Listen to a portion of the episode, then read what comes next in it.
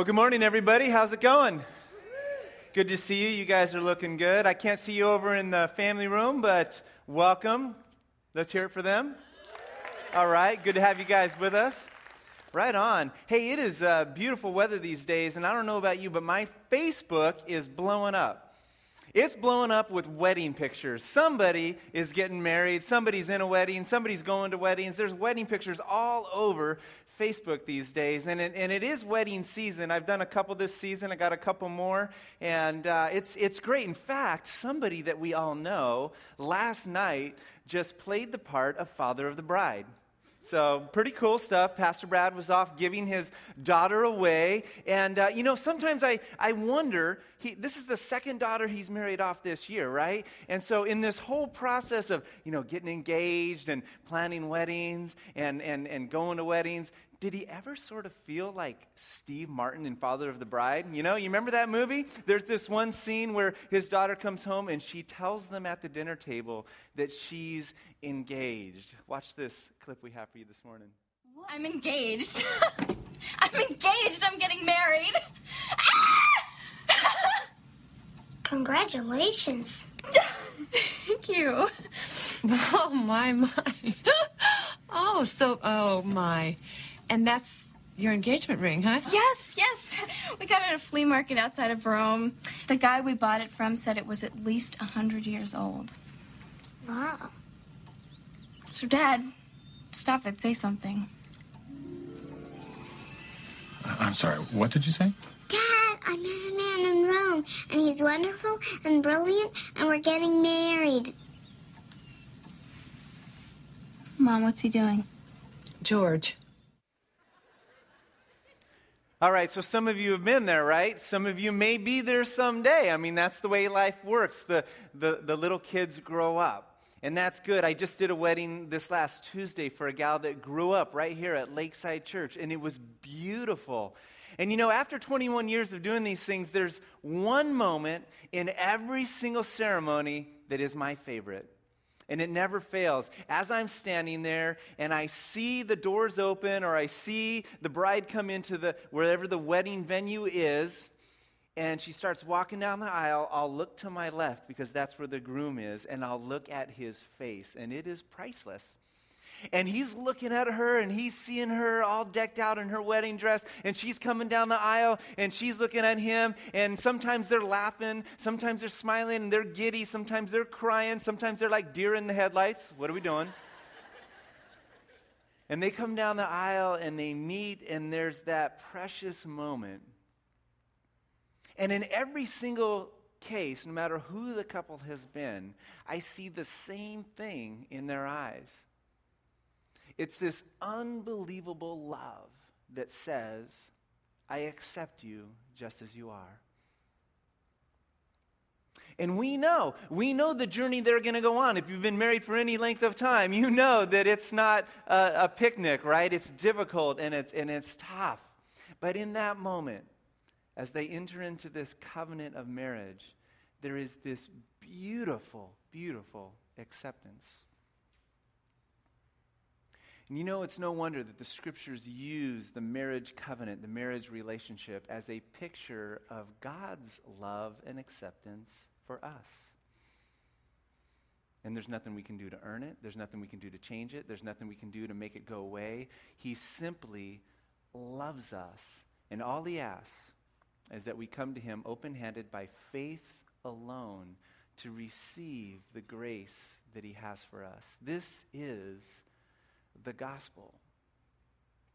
It's faith, no additives.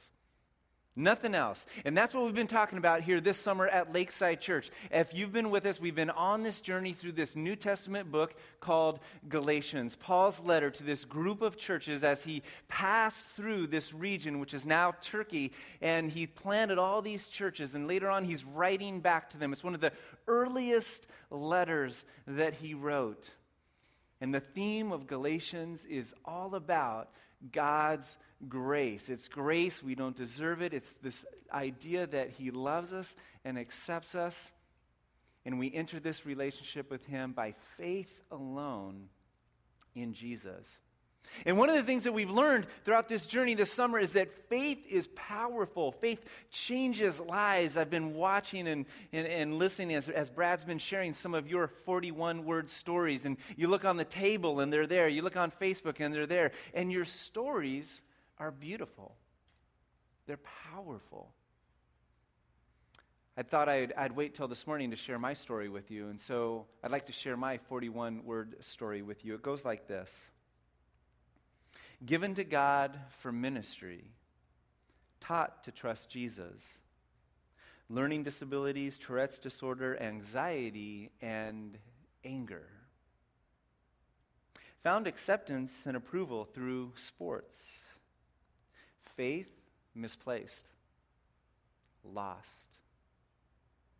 Depression, substance abuse, bad relationships, grace. My brother, let, my brother showed me Jesus, and I'm found at the cross. For me, faith changed everything, changed my life.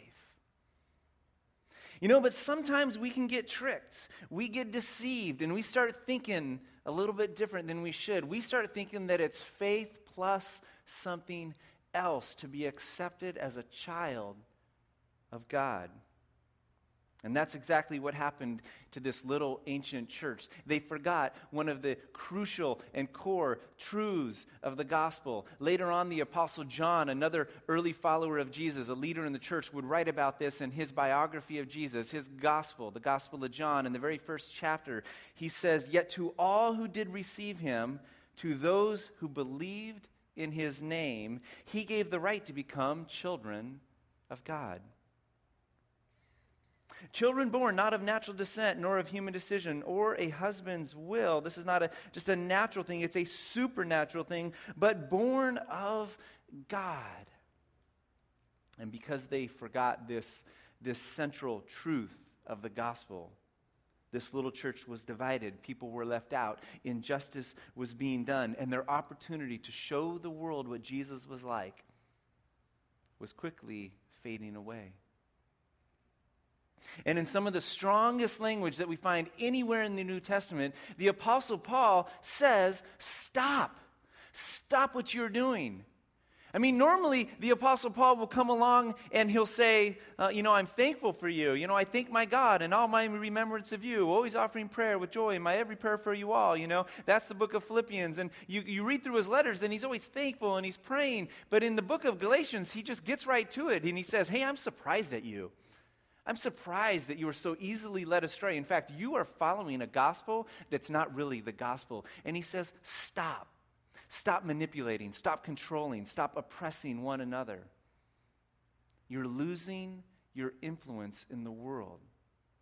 You're ceasing to be the light that you are called to be.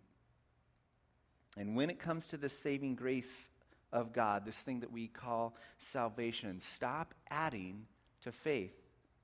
And one of the overall lessons that we, that we learn from Galatians is that whenever we see acceptance by God as something more than faith in Jesus alone, human relationships are destroyed. But whenever we, as the church, as followers of Jesus, rally around the Savior in faith alone, I believe that that faith acts as a catalyst and that catalyst causes shock waves to go out into the world through the church. And those shock waves can change everything. They are shock waves of faith.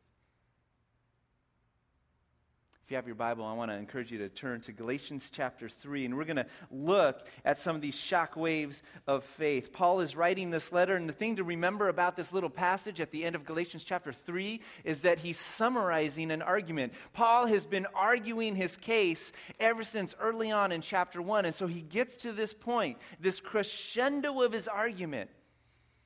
And he says, When you follow Jesus in this way, and the church is united in faith alone, these are some of the things that are going to take place.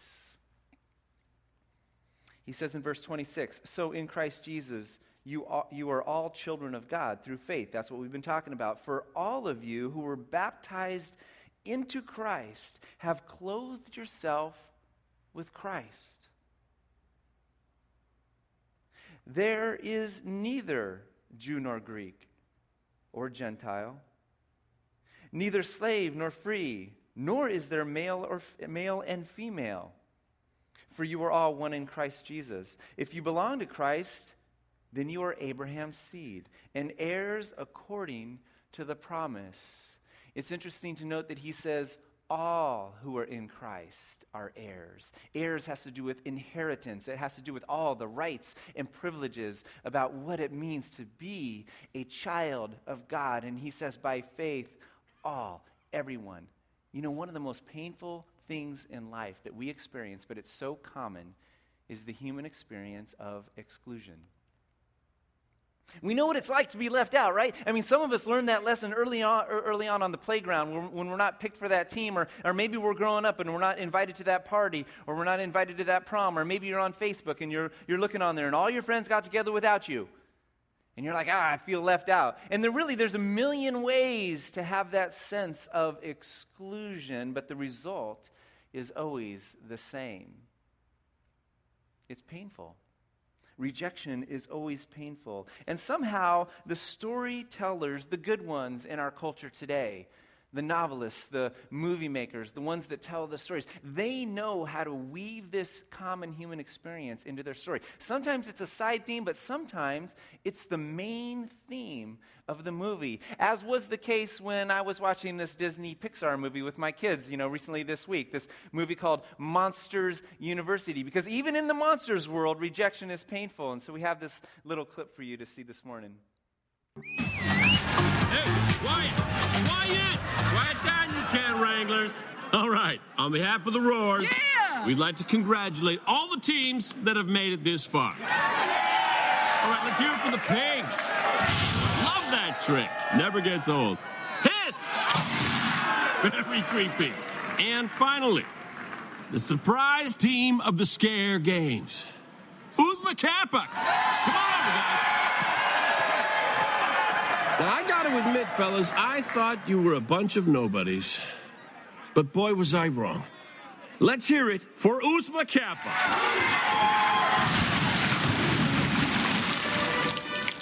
What?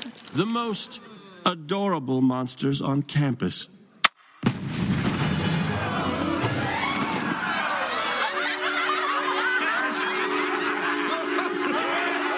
Release the stuffed animals.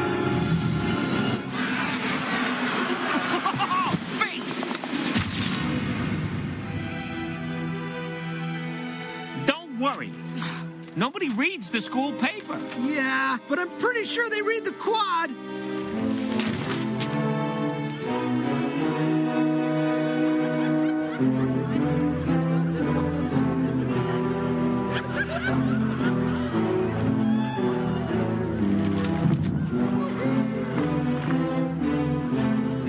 Thank you very much. Okay, would you like that with two sleeves or four? Thanks. Tell your friends. What do you think you're doing? Raising a little money for charity. Yeah, well, stop it. You want us to stop raising money for charity? That's not cool. This guy hates charity! I want you to stop making us look like fools. Hey, you're making yourselves look like fools. Let's be honest, boys. You're never gonna be real scarers because real scarers look like us. but hey, if you really want to work for a scare company, they're always hiring in the mailroom.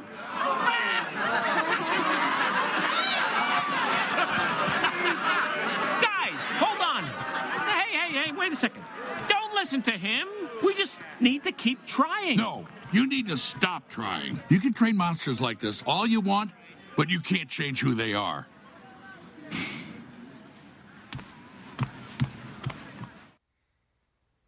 And we, we know what that's like, right? You've been there. Somehow we get this thinking in our mind that comes from our culture that says, you got to be a certain way. You got to look a certain way. You got to have certain things to be accepted. But the gospel, the gospel's different. The gospel says, come to Jesus by faith alone. And I get, I get that Jesus said it was a narrow road, that Jesus is the way, the truth, and the life, but he, he, his arms are open wide, and the invitation is for everyone. You see, with the gospel, there is radical inclusiveness. And this was the gospel that the Galatians had forgotten about. At the time that Paul is writing, there's incredible tension going on in the culture and in the church. Incredible tension. There's ethnic tension going on. Different people from different backgrounds are coming to Jesus and they're sitting side by side in the pews of the church. Okay, there's not pews, but they're sitting together now, a part of one family. There's different uh, social groups, there's social tension going on. And men and women are sitting together in the family of God. What happens when all that begins to be melted into one family? There was incredible tension.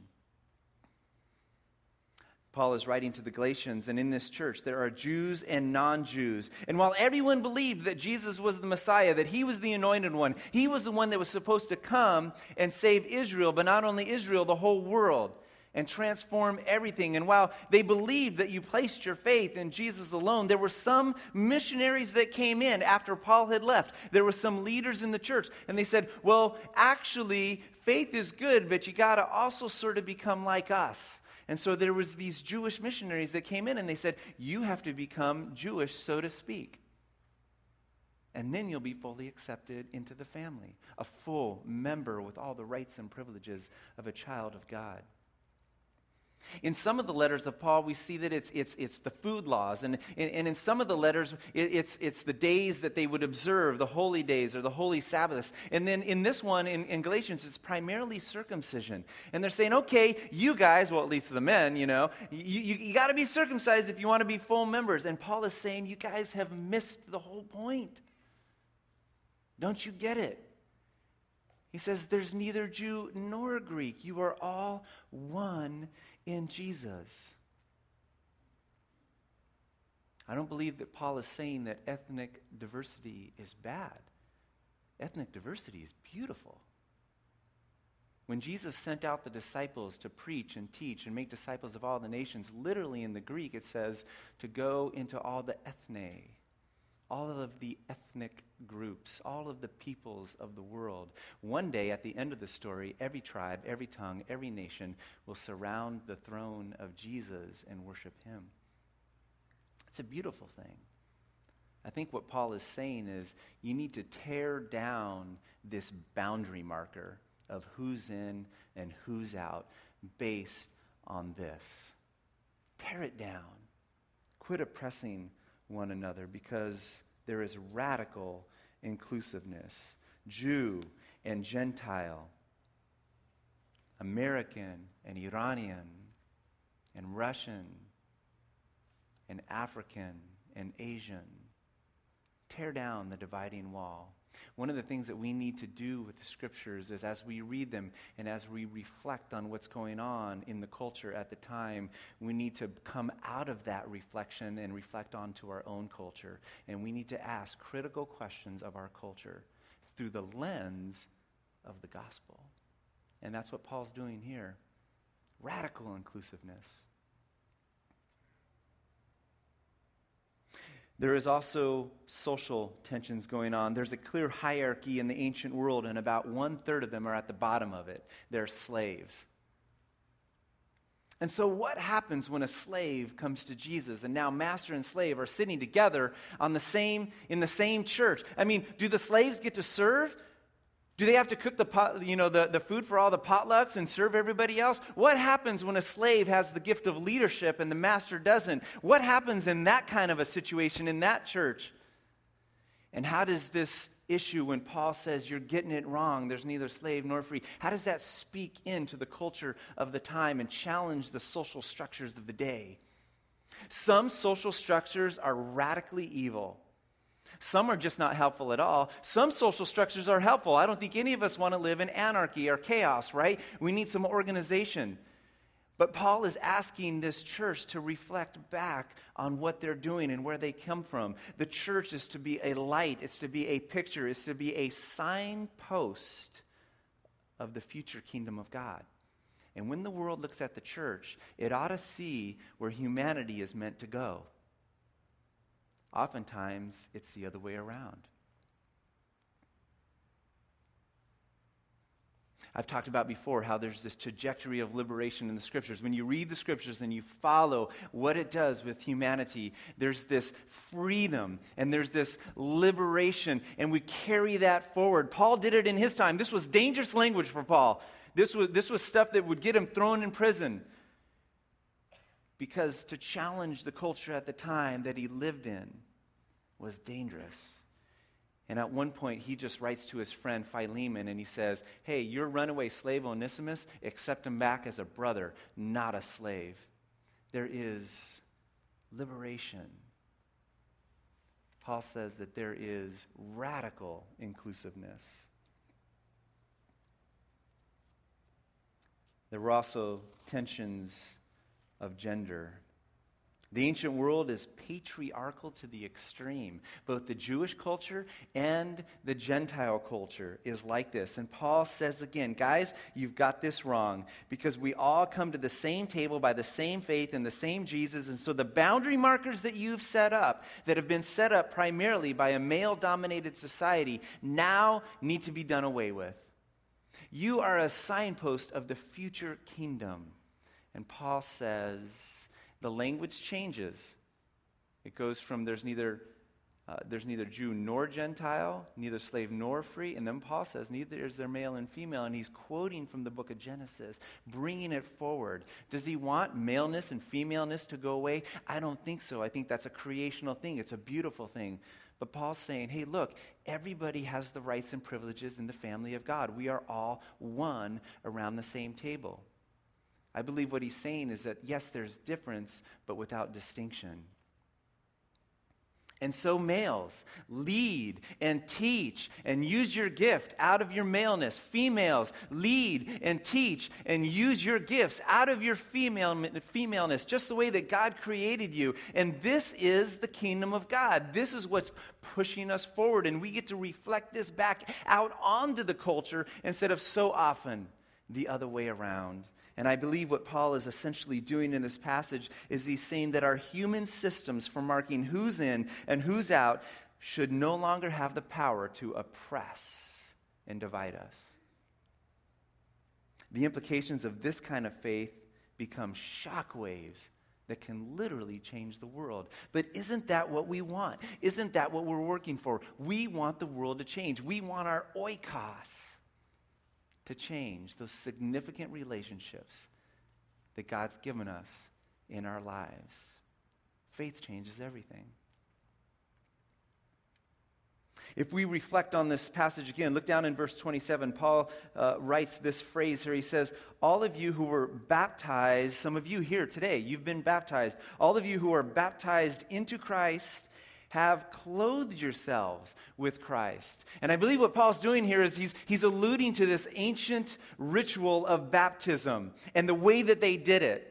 You know, at Lakeside, we do baptism too, and we tell the story of Jesus dying and rising again. It's a 41 word story, but with no words. And it's a beautiful thing. It's the gospel without words. It's a picture of what's gone on in somebody's life, and it tells the story of God's love for us through Jesus. And when we celebrate baptism, we have a huge party. I mean, we go out to a lake, sometimes we do it on stage, and there's food, and there's relatives. We're videotaping. I mean, it is loud, it is crazy. I brought a picture of my daughter and I. I, I baptized her recently, and we were celebrating. It's a cool thing. They did it a little bit different back in the ancient world. It was also a celebration, but sometimes they had to do it in secret. Sometimes you know, it was fine. They did, they did it, uh, you know, in, in public. But what they would do in some of the churches is the person that's going to get baptized would show up and they would have some clothes on and they would take all their clothes off. Aren't you glad we don't do it that way now? Woo! Awkwardness, I'm telling you. And they would take their clothes off and they wouldn't put them on again. Not those clothes. Those clothes represented the old life, the old self, the old humanity. And then they would step into the water and they would tell their story of salvation, of how God had forgiven them, how God loved them so much that he accepted them, junk and all. And they would come out of the water, which represented a new life and resurrection. And then they would step out, and somebody would be waiting there with a brand new set of clothes. And to be clothed in Christ, to be clothed in anything according to the scriptures, meant that you would take on the characteristics of that which you were clothed with. Sometimes the scriptures will say, be clothed with humility, be clothed, clothed with righteousness. Paul is saying, be clothed with Christ and they would put on those new clothes. And that would represent the new identity, the new humanity, the Jesus humanity that they now lived in. There had been a transfer of identity, and some theologians call it a new humanity. It's what Paul was talking about when he said, I've been crucified with Christ and I no longer live. But the life I live in the body, I live by faith in the Son of God who loved me and gave himself up for me. It's what he meant when he said, If anyone is in Christ, the old is gone. That old self, that old way of being human is gone. New creation, new humanity. Sometimes it's referred to as new creation. And so, part of what the church is doing is we're living into that new humanity and we're living out that new humanity. We are to be a signpost of where everything is headed. And the world gets that early glimpse of the new heavens and the new earth and what it ought to be like. And Paul writes to this little church and he says, Live out the new humanity. Live it out. And he'll even describe it a couple chapters later in chapter 5, he'll describe just a little bit of what that's like. He calls it the fruits of the Spirit. Because the new humanity, the Jesus humanity, is love, it's joy, it's peace and patience, it's kindness and goodness, faithfulness, gentleness and the only fruit of the Spirit that I believe you can't fake because when you need it, you need it, and it's either got to be there or it's not self control. Live it out, Paul says, and if you do, it will be a shockwave that changes everything. One more observation this morning. If you turn in your Bibles over to Galatians chapter 4, right at the beginning, Paul is going to start to mount a new argument. And I want to share this passage with you. It's one of the most beautiful passages, I believe, in the New Testament. And it tells a beautiful story. In verse 4 of Galatians 4, it says, But when the set time had fully come, or we might say in the fullness of time, or we might say, at the exact right time in all of human history, God sent his son, born of a woman, born under the law, to redeem those under the law, that we might receive adoptions to sonship. Sonship doesn't have to do with being male or female, it has to do with inheritance. It has to do with all the rights and privileges of being a child of God by faith alone. Because you are his sons, God sent the Spirit of his Son into our hearts. What a gift. The Spirit who calls out, Abba, Father. Three of the most precious moments in my entire life have been when my three kiddos, each at their own time, each in their own turn, for the first time said the words, Daddy. I mean, I just, I, I, just love that. I get, I get all the emotional. I, every Christmas, I put on the videotapes. I still have videotapes, and I, you know, plug them in, and I, and I watch, you know, of when my kids were little, and my kids get all awkward. Dad, all right, and Dad's crying again, and what's going on, you know? And, and I just love it. I remember, I remember coming home when they were little, and I'd open the door, and like guided missiles, they would run towards me and jump into my arms, and they'd say, "Daddy, Daddy, you're home. I missed you." Paul uses this Aramaic term, Abba, daddy. And I believe what he's trying to do there is he's, he's describing the nature of what happens to our relationship with God when we trust by faith alone.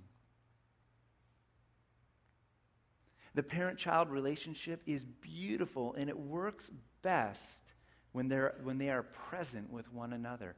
And I believe what Paul is saying is that not only is God transcendent over all and all powerful, but he is also God with us.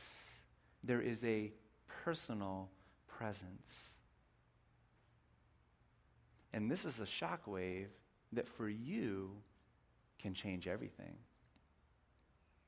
And yes, the Christian life is difficult. The most difficult thing about the Christian life is that it's just so daily and it goes on and on and you have challenges and you have challenges, but you never have to worry about God running away from you. You never have to worry about Him deserting you. There is a personal presence by His Spirit that He's poured out into our lives.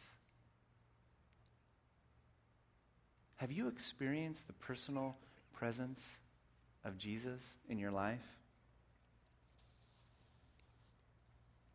My kids are, are getting older now, and I'm not daddy anymore. It makes me kind of sad. I'm dad. Hey, dad. What do you want, dad? All right, dad. Can I have some money, dad? You know, it's just, it's, it, and, and, and that's cool. You know what? They, they got to grow up, you know? And I'm on this mission. Holly and I are on this mission to make them self sufficient. And one day, we pray that they will leave, you know, and we will go visit them. And that will be an amazing thing. But part of what we're doing is we're building a sense of lasting security in them. And we want them to know that we always love them, no matter what, even when they blow it. We're not always pleased with them, but we always love them. And, and I need that in my life. Because as we grow and as we experience adulthood in the Christian life, we need to remember that He is there. And there is always a place where unconditional love and acceptance is there. Maybe in your relationship with God these days, there, there tends to be a sense of distance for you or, or disconnect. Let me, let me encourage you. Make this summer, it's the middle of the summer. What if you just simplified your faith this summer? What if you just came to God and said, you know what? I'm open handed. I don't have anything else but faith in Jesus. Let's just start there. And you just spent some time each day this summer just coming to God saying, I don't have anything to give you, but I trust you and I know that you're there. And you simplified it. Earlier, I told you about my favorite moment at, at weddings. I want to tell you about my second favorite moment. It's after the ceremony, it's after the meal, and in a lot of weddings these days, there'll, there'll be a dance floor. And uh, at some point, there's this thing called the father daughter dance. Father of the bride will get out there and he'll dance with his little girl that's all grown up. And everybody around the dance floor uh, celebrates it, and, and, and so, some of the people around the dance floor know exactly what he's feeling because they've been there, and some of you have been there. And then others are like, I, I don't want to be there so soon, don't rush it, but, but this, is, this is cool. But everybody, everybody knows that it's good. It's really good.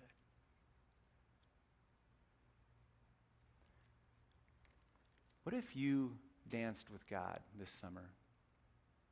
What if you just went to your Abba and said, Hey, I just want to dance with you. I just want to enjoy my relationship with you. About four weeks ago, I decided that I needed more joy in my life. I said, This is going to be a summer of joy. And it's, it's actually been a lot of work to be joyful because my mind can kind of go the other way. I started um, I started uh, meditating and re sort of memorizing uh, the book of Philippians. And it's been a great journey. And I'm sort of just halfway through, and I'm, I'm kind of going, God, I need joy in my life. I just want to dance with you, man. I want to I want to have that relationship rekindled with you. I want to encourage you to come to God. He's never left you, He's never forsaken you. He's there. Come to Him in that personal presence and it will be a shockwave of faith that can change your life. Would you pray with me this morning? Father, thanks so much for your amazing grace. Lord, you are faithful to always be with us no matter what. We thank you that we don't have to perform for you, we don't have to somehow work to be perfect or any of that. God, you know everything about us, and you say, Come to me, and I will give you rest. And God, there is power in that, and there is joy in that. And Lord, we get to celebrate that here at Lakeside Church. We get to celebrate that in our oikos. And God, I pray that that's exactly what we would do. That even now, as, as we respond to you in this song, that we would celebrate your love for us. And so we thank you and we praise you in your name. Amen. Hey, let's all stand together and worship.